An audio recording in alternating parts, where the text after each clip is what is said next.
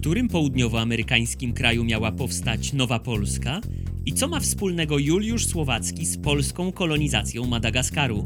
Ja nazywam się Sebastian Królikowski. A ja Filip Grycmacher i zapraszamy do naszego podcastu Wiesz o tym? Mówimy o różnych ciekawostkach, więc jeżeli jest w tobie głód wiedzy, a znajdujesz się w samochodzie, w autobusie, w domu, nawet w pracy i masz wolną chwilę, to jesteś we właściwym miejscu, żeby dowiedzieć się czegoś ciekawego. A jeżeli jesteś w samochodzie, w autobusie, w domu, a nawet w pracy, to może zastanawiasz się, dlaczego tak mało się mówi o polskich planach kolonialnych.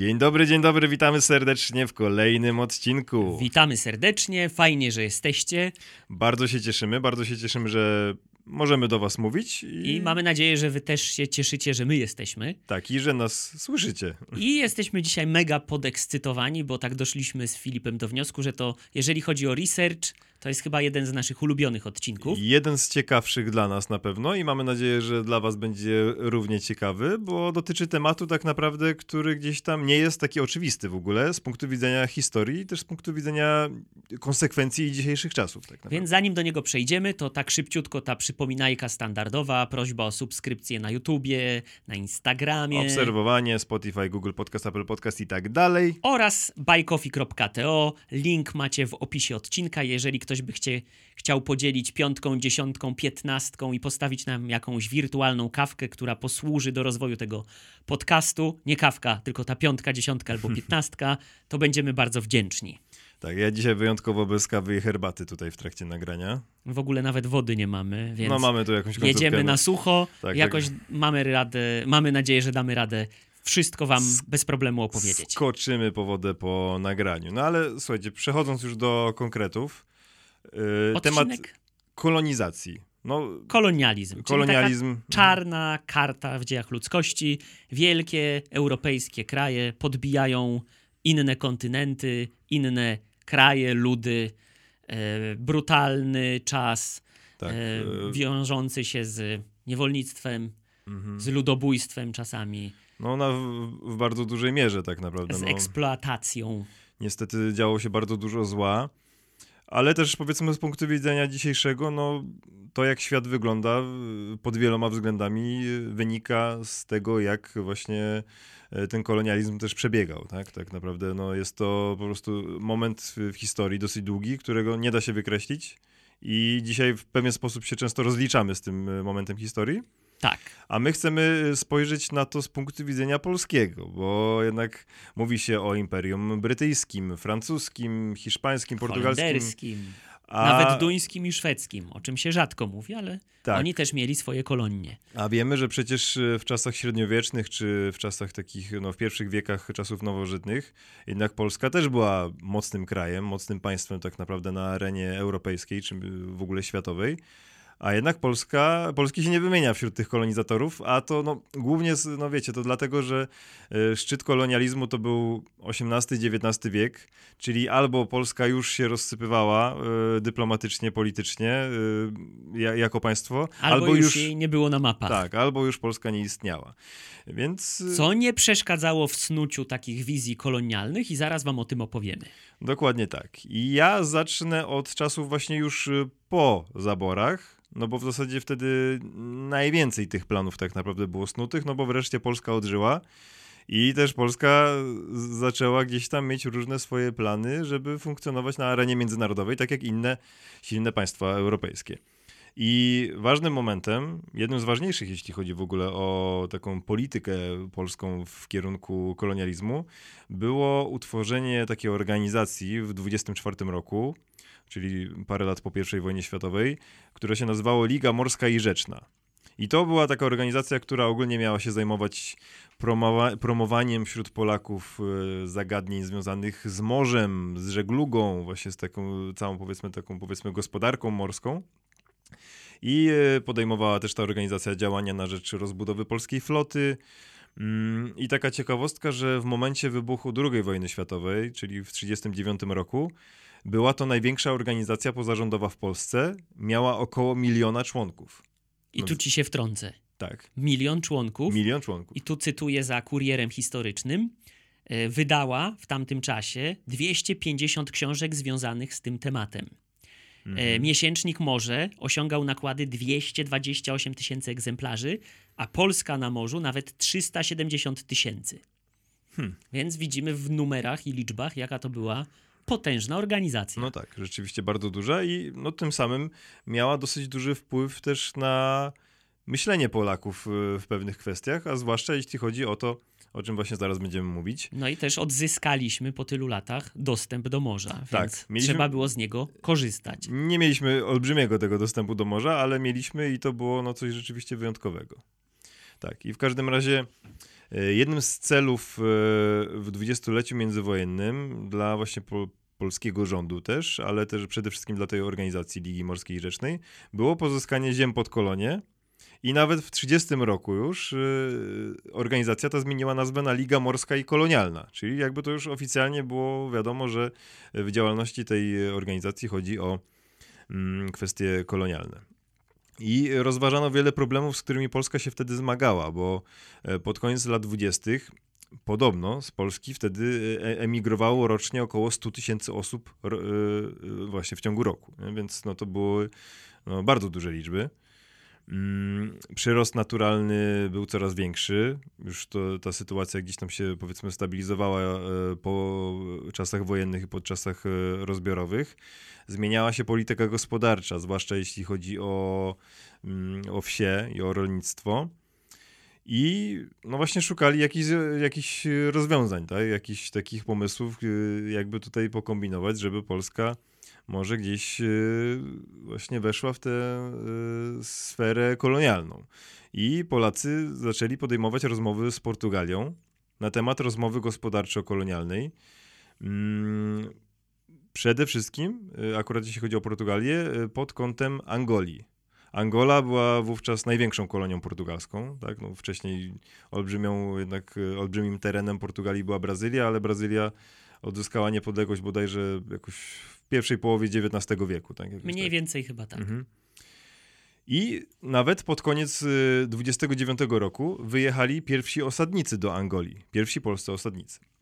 No i wtedy zaczęła się akcja propagandowa. Mm, która miała promować wśród Polaków e, chęci w ogóle tego, żeby Polacy gdzieś tam rzeczywiście wyjeżdżali do tej Angolii i żeby się tam osiedlali i że też podejrzewam, że były jakieś akcje też e, finansowania, tak, że może jakieś zbiórki wśród, e, wśród narodu. Mm, prasa coraz częściej przedstawiała Angolę jako wspaniałe miejsce do zamieszkania w ogóle, tak? Więc to też było dla Polaków coś nowego w ogóle. Więc no, to było rzeczywiście wyjątkowe wydarzenie. I tym samym pojawiło się również sporo oszustów i właśnie ludzi, którzy oferowali wyjazd do Afryki w zamian już pobierając pieniądze od ludzi. No i się okazywało, że właśnie ludzie byli oszukiwani przez takich e, hochsztaplerów. Powstała wtedy nawet organizacja w, Pol w Polsce, która się nazywała Polangola, która miała zacieśniać relacje handlowe między Polską a Portugalią, a także organizacja Towarzystwo do Kolonizacji Angolii. Więc no rzeczywiście tutaj już były takie poważne y, tematy podejmowane w tej sprawie.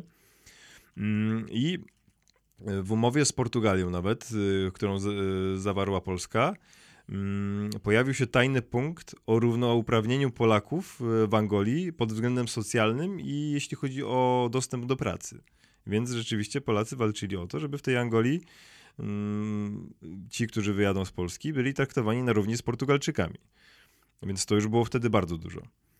Ale w którymś momencie po Europie zaczęły się rozchodzić informacje, że Polska będzie chciała wykupić Angolę, w ogóle całko, e, e, całkowicie Angolę wykupić od Portugalczyków. No i tutaj coś, co wydawało się dosyć, no nie wiem, z dzisiejszej perspektywy, jak się to czyta, dosyć logiczne, że skoro robili takie poważne zakusy pod e, wywożenie tam coraz większej liczby Polaków, Portugalczycy nie wiem, czy jednak się nie spodziewali tego, ale podobno wtedy y, troszkę ich to zmroziło. I w obawie przed takim obrotem spraw zaczęli wprowadzać coraz więcej utrudnień w relacjach z Polską i coraz bardziej te, y, te relacje między Portugalczykami a Polską sprowadzać na jakieś gorsze tory. I zmusili również Polaków do rezygnacji z tego tajnego punktu o równouprawnieniu w tamtym traktacie. No i na długie lata temat upadł, ale został znowu nieco odświeżony pod koniec lat 30., czyli już tuż przed wybuchem II wojny światowej. Pojawiły się kolejne tematy zakupu gruntów w Angolii.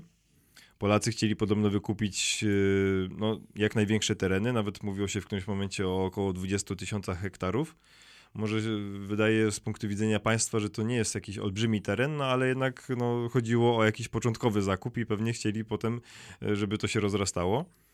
Ale ze względu na te właśnie konflikty, które pojawiły się już wcześniej na linii Polska-Portugalia, mm, nie było to łatwe i Polacy podobno nawet chcieli wymyślić taki podstęp, powiedzmy, i e, mieli stworzyć fikcyjną spółkę, która miałaby wykupić te ziemię od Portugalczyków. Że oficjalnie to by nie Polska kupowała, tylko jakaś właśnie tam założona spółka. Na słupa. tak, tak, tak. No, mniej po prostu. Coś takiego. No ale za moment zaczęła się II wojna światowa i wszelkie plany kolonizacyjne nie mogły się dokonać. I no, ogólnie wszystkie plany, które miała Polska, które miał polski rząd, i w ogóle Polacy, y, wszystko niestety zostało y, zniszczone przez y, Niemców i przez Rosjan, więc no niestety historia się potoczyła tak, jak się potoczyła. A co ciekawe, nawet podobno w przygotowywanym już budżecie przez polski rząd na rok 1940 planowano przeznaczyć kilka milionów złotych na prace związane z polskim osadnictwem właśnie w Angolii i w Mozambiku. Więc no, rzeczywiście brali te tematy poważnie pod, pod, y, pod uwagę. No ale wybuchła druga wojna światowa i historia się potoczyła tak, jak się potoczyła. I jest jeszcze jeden paradoks w tej sytuacji, mhm. bo Niemcy rozbili te plany, atakując Polskę i inne mhm. kraje w Europie, ale Angola sąsiaduje z Namibią, która mhm. jest niemiecką kolonią. Nie wiem, czy w A. tamtym czasie była, więc znowu byśmy mieli e, Niemców za sąsiadów i za chwilkę to będzie ważne z perspektywy tego, o czym ja będę mówił, a będę w Brazylii. Mhm. I bardzo duży materiał na temat polskiego osadnictwa w Brazylii znalazłem na stronie Senatu, co mnie zdziwiło. Polskiego Senatu. Polskiego mhm. Senatu. Jest tam taka, taki PDF 150 e, lat osadnictwa polskiego w Brazylii, zarys historyczny. I w tym PDF-ie pojawia się na przykład taka informacja, że około 1,5 miliona osób, które mieszkają w Brazylii, ma polskie korzenie. Więc jak sobie myślimy o Polonii gdzieś tam za granicą, moje pierwsze wyobrażenie to jest Jackowo w Chicago i Greenpoint w Nowym Jorku, ale w Brazylii też jest całkiem sporo Polaków albo osób polskiego pochodzenia, po, y, osób, które mają polskie korzenie.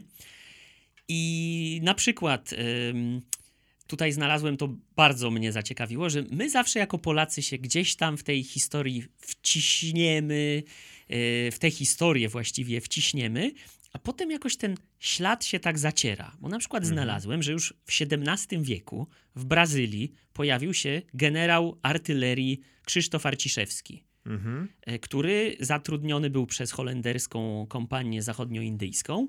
Dotarł tam w 1629 roku i brał tam udział w walkach prowadzonych przez y, Holendrów z Portugalczykami i Hiszpanami. No i tak sobie o tym myślę, kurde, jaki materiał, nie wiem, na książkę, na film, na cokolwiek. A sorry, że to powiem w 2023, ale czytamy nad Niemnem, które jest strasznie nudne. E, a tu taka ekscytująca historia. No w każdym razie y, kolejny taki trop na temat y, Polaków, XIX wiek Brazylia. Trzech polskich inżynierów, Bronisław Rymkiewicz, Ludwik Malajski, Aleksander Brodowski, y, pomagają w budowie kolei, pomagają w zbudowaniu portu rzecznego w Manaus, dostają w tym mieście pomnik, a w stanie São Paulo w ogóle znajduje się miejscowość, która nazywa się Brodowski, właśnie na cześć Aleksandra Brodowskiego. Natomiast jeżeli chodzi o kolonizację, no to takim najważniejszym bohaterem w tej całej historii a propos Brazylii jest mój imiennik, Sebastian Edmund Woś Saporski, który pochodził z, ze wsi Siołkowice na Opolszczyźnie i nazywany jest w ogóle ojcem polskiego osadnictwa. W Brazylii znalazł się w 1800 1967 roku. Czmychnął tam, bo chciał uniknąć powołania do pruskiego wojska. Tak? Przypominamy jeszcze raz, że jesteśmy pod zaborami. Mhm. No i udał się tam, no i stwierdził, że to jest całkiem niezły pomysł, może dla większej ilości e, Polaków. W dodatku, w tym czasie e, Brazylia prowadzi taką politykę rekrutacyjną i z tego, co znalazłem właśnie tutaj na stronie, oferowała bezpłatną ziemię. Więc całkiem niezła okazja dla ludzi, którzy tutaj muszą się męczyć pod różnymi zaborami. I w 1969 roku Sebastian Edmund Wość Saporski wraz y, z księdzem Antonim Zielińskim dostają od cesarza Brazylii Pedro II taką koncesję na rozpoczęcie akcji kolonizacyjnej. No i y, pierwsza grupa osadników pojawia się w miejscowości Bruski w Santa Catarina, ale nie jest im tam zbyt fajnie. Głównie na, narzekają na to, że ta ziemia nie nadaje się za bardzo do uprawy roli, a mamy głównie rolników. A druga rzecz, która mnie bawi w kontekście tej Angolii, o której mówiłeś, narzekają na sąsiedztwo niemieckich kolonistów, które jest im nie na rękę.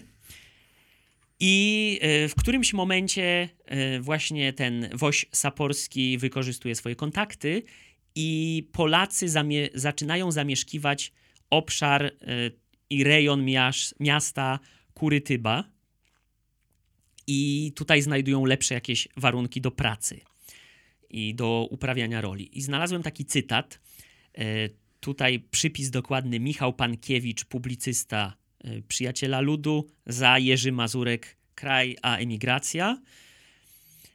Zimy nie ma. To jest cytat a propos właśnie tych warunków, które pracowały w, panowały w Brazylii. Zimy nie ma. Najwyżej bywają w nocy przymrozki i to rzadkie, Domy zwykle stawiane są bez pieców, lato gorętsze niż w Galicji. Ciepło dochodzi czasem do 40 stopni Celsjusza. Polak jednak bardzo prędko przyzwyczaja się do tego klimatu, tym bardziej, że klimat jest bardzo zdrowy. Stanowczo w Paranie, e, tutaj mówimy o tym stanie brazylijskim, ludzie mniej chorują i śmiertelność mniejsza niż w Galicji. Deszcze częste, lecz ulewa nie bywa. Gleba urodzajna, przeważnie glinkowata lub czarnoziem, piasków nie ma.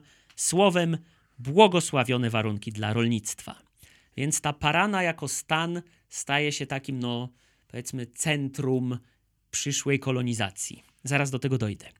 E, powstaje tam między innymi tutaj w tych okolicach pierwsza polska szkoła w 1876 roku, potem w 1911 e, gimnazjum imienia Mikołaja Kopernika, do 1914 wydawano 18 tytułów prasowych, e, między innymi od 1892 Gazetę Polską w Brazylii i od 1904 Polaka w Brazylii. I tutaj to jest, znalazłem to jako przypis z książki Zdzisława Malczewskiego Polacy i osoby polskiego pochodzenia w Brazylii, zarys historyczny i współczesność Polonii brazylijskiej. Więc e, udokumentowane źródło. No i w dodatku to, co jeszcze sprzyja w ogóle polskiemu osadnictwu, jest to, że w Brazylii w 1888 roku zniesiono niewolnictwo, więc brakowało rąk do pracy. Więc duża ilość Polaków była, że tak powiem, e, mile widziana. I wiąże się z tym coś, co potem nazwano gorączką brazylijską, czyli ten taki odpływ z terenów polskich do Brazylii. No ale to nadal nie jest kolonia, tak? To po prostu ludzie tam wyjeżdżają za pracą, ale wtedy pojawia się taki projekt, który nazwano e, Nowa Polska.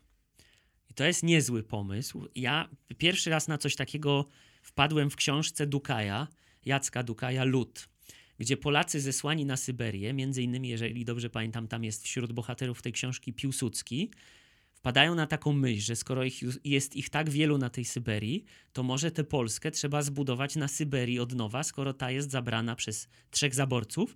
I mniej więcej ten pomysł właśnie wygląda tak. Ej, zróbmy w Brazylii nową Polskę jako kolonia.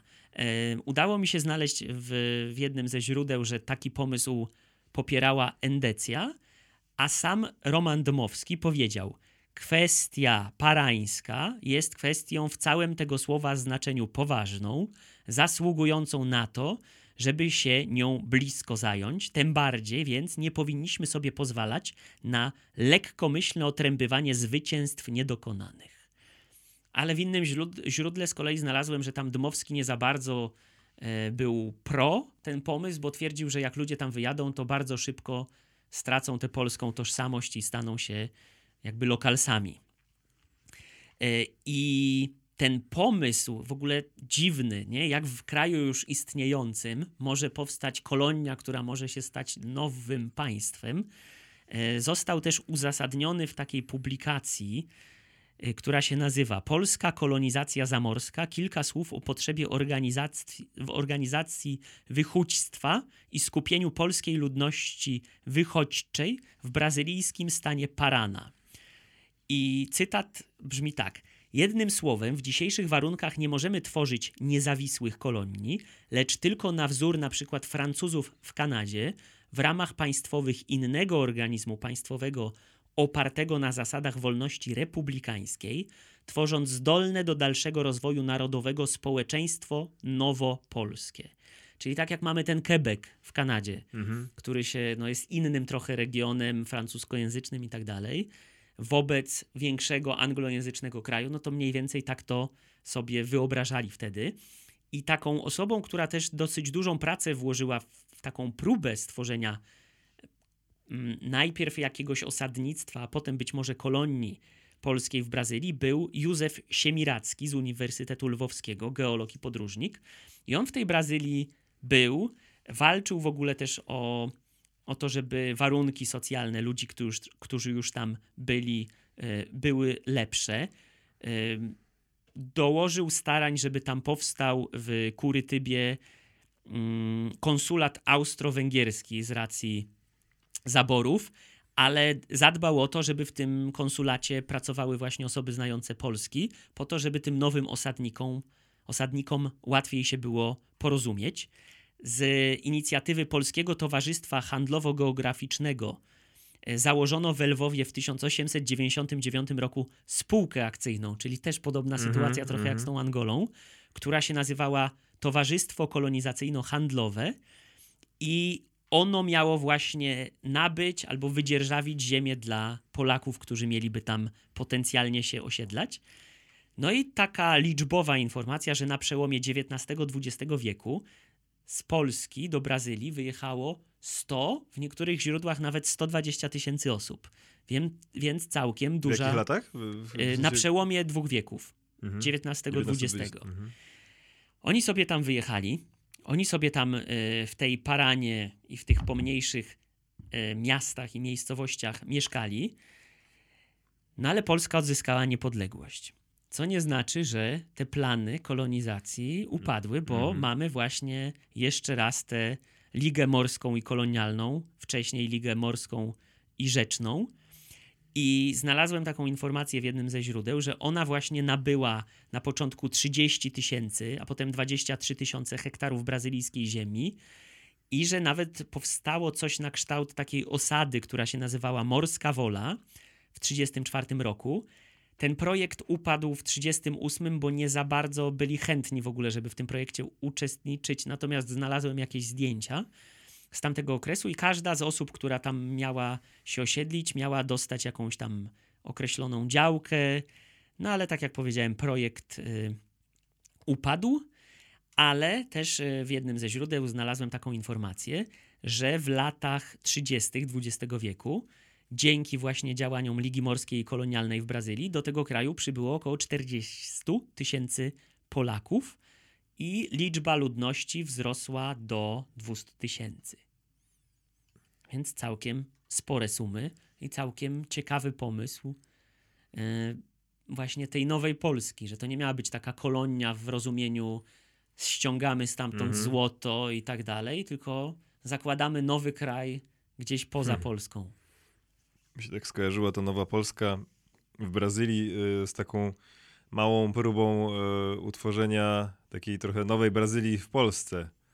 Przed, przed paroma, no, parunastu laty. o LKS-ie Łódź i Pogoni Szczecin? O Pogoni Szczecin mówię akurat tak, tak. To moje rodzinne miasto w Szczecinie, więc y, była próba taka, że ówczesny właściciel Pogoni, który właśnie też był wcześniej właścicielem LKS Łódź, wymyślił sobie, że z, założyli bodajże jakąś taką, może nie filię, ale jakąś taką szkółkę chyba e, jakąś taką w każdym razie firmę w Brazylii, która zajmowała się ściąga, ściąganiem, takim scoutingiem, no takim ściąganiem różnych piłkarzy brazylijskich i mieli ściągać ich do Szczecina.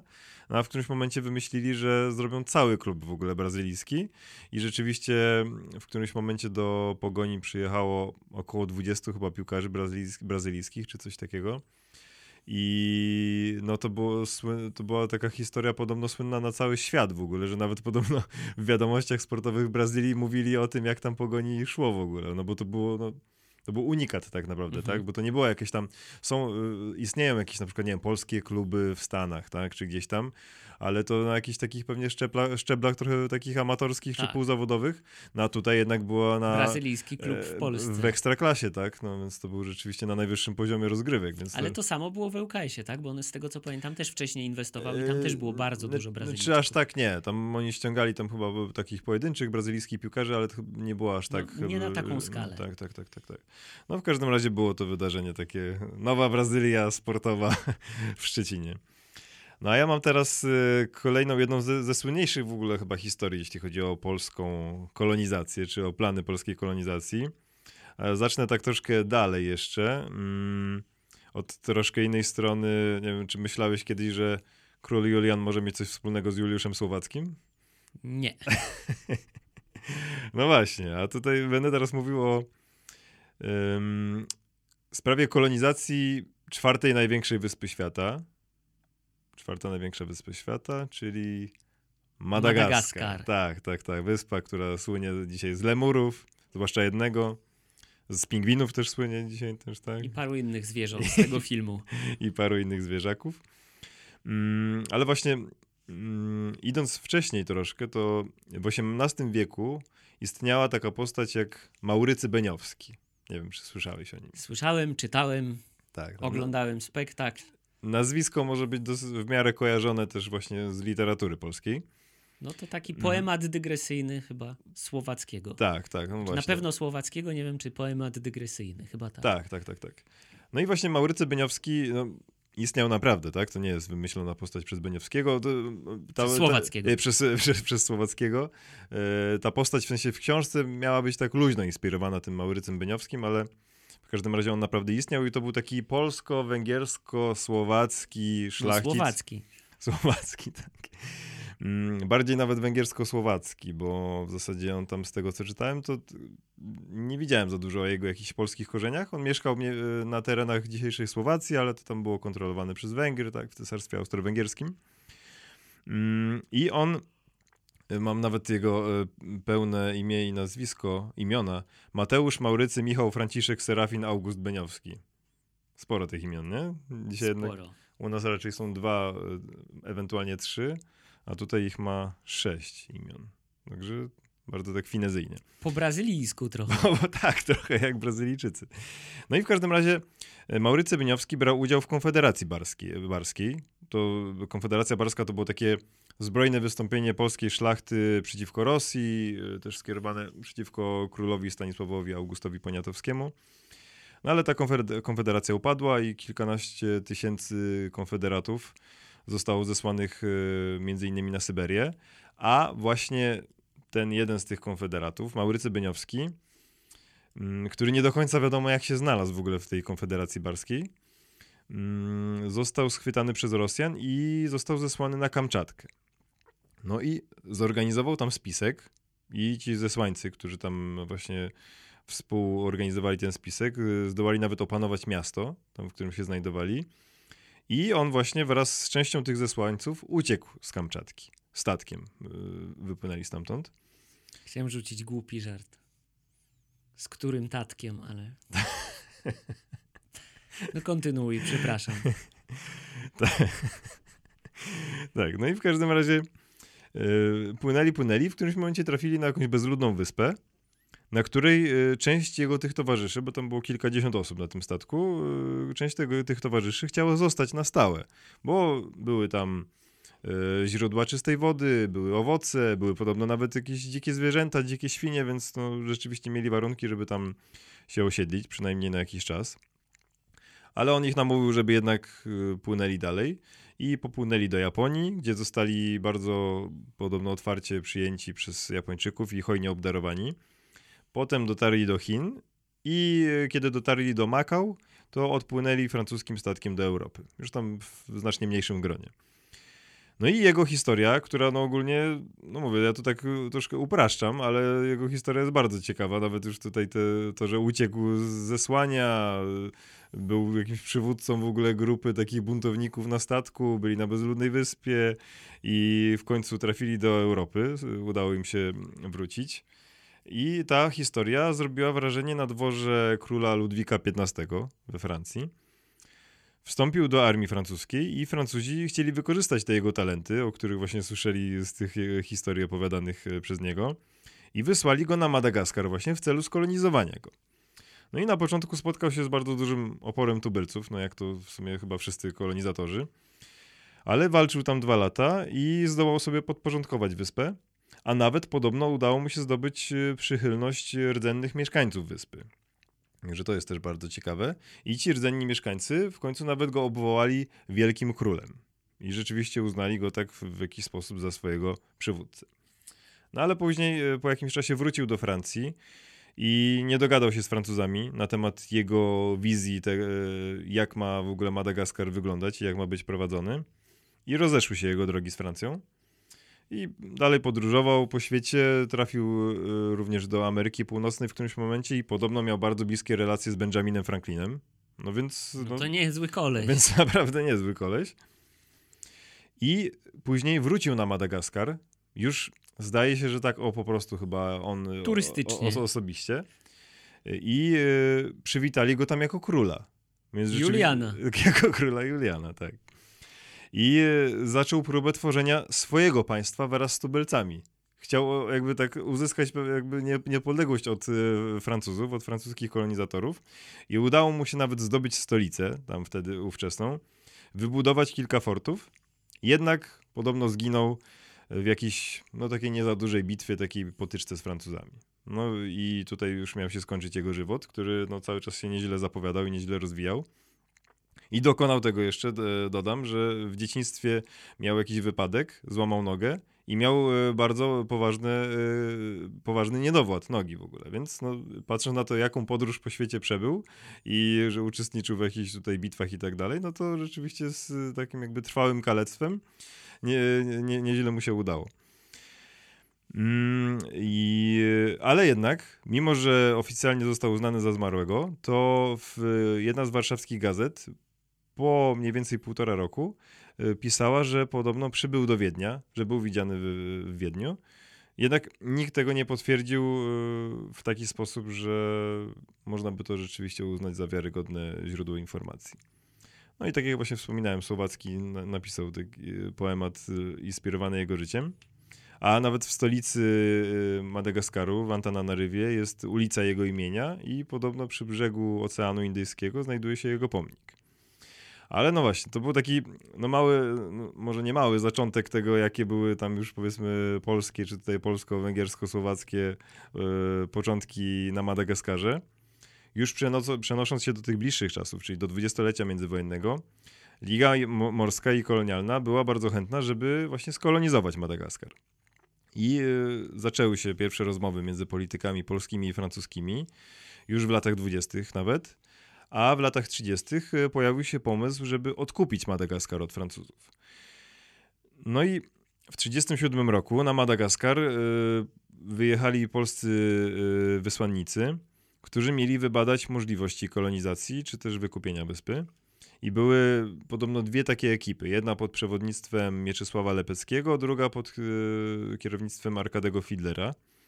I ten pierwszy po kilku miesiącach badania Madagaskaru przedstawił raport, w którym wskazywał, że jest to świetne miejsce pod zasiedlenie dla Polaków i mogłoby tam zamieszkać nawet już teraz 20-30 tysięcy osób, a w przyszłości ta liczba mogłaby się podwoić i ogólnie, no, że to jest w ogóle świetny pomysł. I e, dochodziło do coraz większej liczby rozmów e, między Polakami i Francuzami, a Polski, Polskie Ministerstwo Spraw, Spraw Zagranicznych coraz e, poważniej myślało o kolonizacji tej wyspy. Jednak e, ta druga grupa, e, właśnie Arkady Fiedler, który właśnie przewodził tej drugiej grupie, przedstawił bardziej tonujący raport. I właśnie słyszałem, czytałem różne jakby wersje, że jedna miała być taka, że stwierdził, że polskie osadnictwo byłoby tam możliwe, ale mogłoby być znacznie mniejsze, tak no maksymalnie do 5 tysięcy osób, więc no w sumie nic takiego imponującego, jak na taką dużą wyspę, jak na czwartą wyspę e, świata. E, druga wersja była taka, że on kategorycznie powiedział, że to jest e, totalnie nieopłacalne i pozbawione sensu i że tam są inne ziemie zupełnie i że polskim rolnikom byłoby trudno je tak naprawdę uprawiać. Więc no, był e, właśnie według tej drugiej wersji całkowicie przeciwny temu. No jednak no, tutaj znowu się historia kończy w podobny sposób, e, tak jak właśnie z Angolą, czy z każdym innym planem kolonizacji w dwudziestoleciu międzywojennym. Przyszła druga wojna światowa, więc wszelkie plany legły w gruzach, nawet jeśli były już poważnie brane pod uwagę. Ale jeszcze taka jedna ciekawostka, jeśli chodzi o Madagaskar już później, po 1939 roku, no to już w trakcie wojny jeszcze yy, podobno polscy politycy rozmawiali z Francuzami i z Brytyjczykami w sprawie ulokowania polskich uchodźców na Madagaskarze.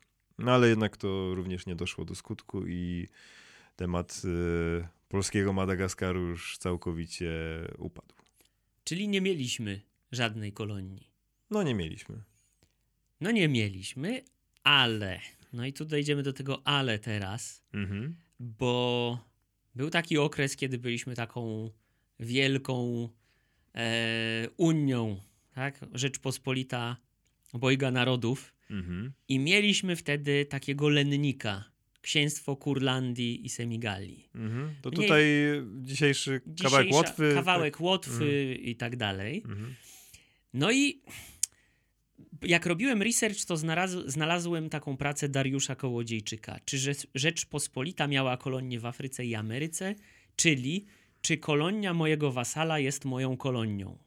Mhm. No i tak w myśl tego, że wasal mojego wasala nie jest moim wasalem. A może ten wasal mojego wasala jest moim wasalem? No nie wiadomo, jak tutaj to traktować. Natomiast Polska bezpośrednio tej kolonii nie miała. Natomiast księstwo Kurlandii miało dwie kolonie. Mhm. No i y, taką kluczową postacią w tej historii jest Jakub Kettler, który był najpierw regentem, potem księciem tej Kurlandii. Nie ma gdzieś ulicy w Warszawie? Kettlera? Tak mi się coś kojarzy.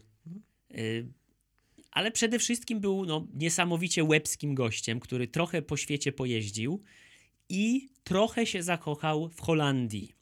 No i jak wiemy z historii, ta Holandia jako małe państewko też miała całkiem sporo tych kolonii i w ogóle była taką potęgą handlową zawsze. Potrafiła się ustawić mimo dosyć niewielkiego terytorium i dosyć niewielkiego, powiedzmy, zaludnienia.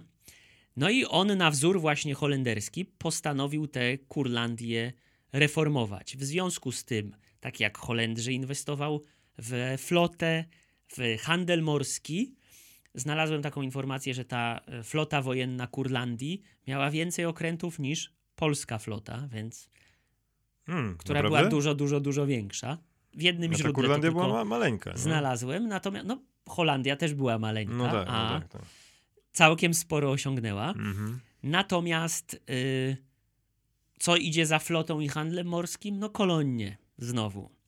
Więc y, pierwszą taką kolonią była Gambia w Afryce, ale o tym tylko wspomnę tak malutko. Y, Kurlandczycy pojawili się tam w 1651 roku, kupili ziemię od miejscowych i tam zbudowali forty i wymiana handlowa i tak dalej, i tak dalej. Natomiast y, w, w Afryce już dzisiaj byliśmy, więc wędrujemy na Karaiby, tak mniej więcej, w mhm. pobliże Ameryki Południowej. Jest tam takie państwo teraz Trinidad i Tobago, a ja bym się skupił na tej wyspie Tobago, które było nazywane Nową Kurlandią. No Zawsze mi się kojarzy jeszcze taka dygresja piłkarzem z piłkarzem Dwightem. Dwightem Yorkiem. Tak, mi tak, też. z Manchester jedyny, jedyny mieszkaniec, jakiego znam. Tak, tak. 1652 y, rok, książę Jakub Kettler. No i tutaj znowu, kto miał prawa do tej wyspy? Y, Tobago. Znalazłem taką informację, że ona na, należała do y, Anglików. Jakub I Stuart był krewnym Kettlera, więc może mu to po prostu Znalazłem ciekawostkę, że, Kopsnął? że był ojcem chrzestnym. ojcem chrzestnym. Mm, tak, tak. e, kopsnął mu to jako prezent, Mhm. ale z drugiej strony podobno on to przekazał kolejnemu królowi, Karolowi I Stuartowi.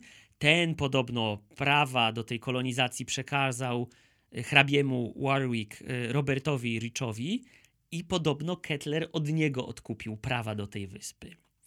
No i w każdym razie było tam kilka prób e, skolonizowania. Udało się z tego, co znalazłem, za czwartym razem w 1654 roku. Przypłynął tam okręt. No i tutaj też źródła się rozjeżdżają, ale było tam mniej więcej około 120 żołnierzy i około 80 rodzin y, kolonizatorów. No i podobnie jak w tej Gambii rozpoczęto budowę fortu Jakobus od Jakob, y, Jakuba, e, miasta Jakobus Stad, które teraz to miasto się nazywa Plymouth. No i e, tutaj bardzo mnie to. Znowu jestem trochę oburzony, że o tym się tak głośno nie mówi, Mhm. bo powstało również miasto, które się nazywa, bardzo powoli przeczytam, Kasimishafen, Mhm. na cześć zwierzchnika Jana Kazimierza. O, Kasimishafen. Tak. Czyli Kazi, jakby takie Kazimierz Hafen, tak? Coś, Coś takiego. stylu. No od Kazimierza w każdym Mhm, razie. mhm. E, No i tutaj, jak to w tych koloniach e, karaibskich, postawiono na uprawę głównie trzciny cukrowej, a wykorzystywano do tego niewolników przywożonych z kolonii z Gambii. Więc mamy ten niezbyt przyjemny aspekt kolonizacji, ale też znalazłem taką informację, że na przykład ci niewolnicy e, z Gambii nie byli z Gambii, z Gambii, tylko byli sprowadzani z innej części Afryki. Mhm. No i y, na tej wyspie, tak, na Tobago, tam się pojawiła inna konkurencja potężna. Holendrzy, dookoła byli też Hiszpanie, Anglicy, piraci, więc no, Niemców tam nie było? Niemców chyba nie było. Natomiast y, był potop szwedzki. A, i przez to, co działo się w Europie, że Szwedzi zaatakowali Polskę i wkroczyli na ziemię tego księ- księstwa Kurlandii i wzięli do niewoli Jakuba, e, to wszystkie te plany i kolonizacyjne, jakby samo to księstwo też no, pewnym sensie zniknęło. Nie, nie, że od razu tak, ale stopniowo, stopniowo. Kolonie poprzejmowały inne państwa, natomiast y, obecność tych Kurlandczyków nadal jest tam widoczna, bo jedna z zatok nazywa się Great Carland Bay, czyli Wielka Zatoka Kurlandzka. I na jednym z jakichś e, prywatnych blogów znalazłem taką informację, że znajduje się tam również monument upamiętniający te osoby, które tam zakładały te kolonie i że podobno co roku pojawia się tam e, pod tym monumentem e, delegacja z Rygi, żeby złożyć tam kwiaty Hmm. upamiętniające właśnie tych pierwszych kolonizatorów. Hmm. Więc ciężko ocenić, no nie była to polska kolonia, to była kolonia polskiego lennika. polskiego lennika. Mhm.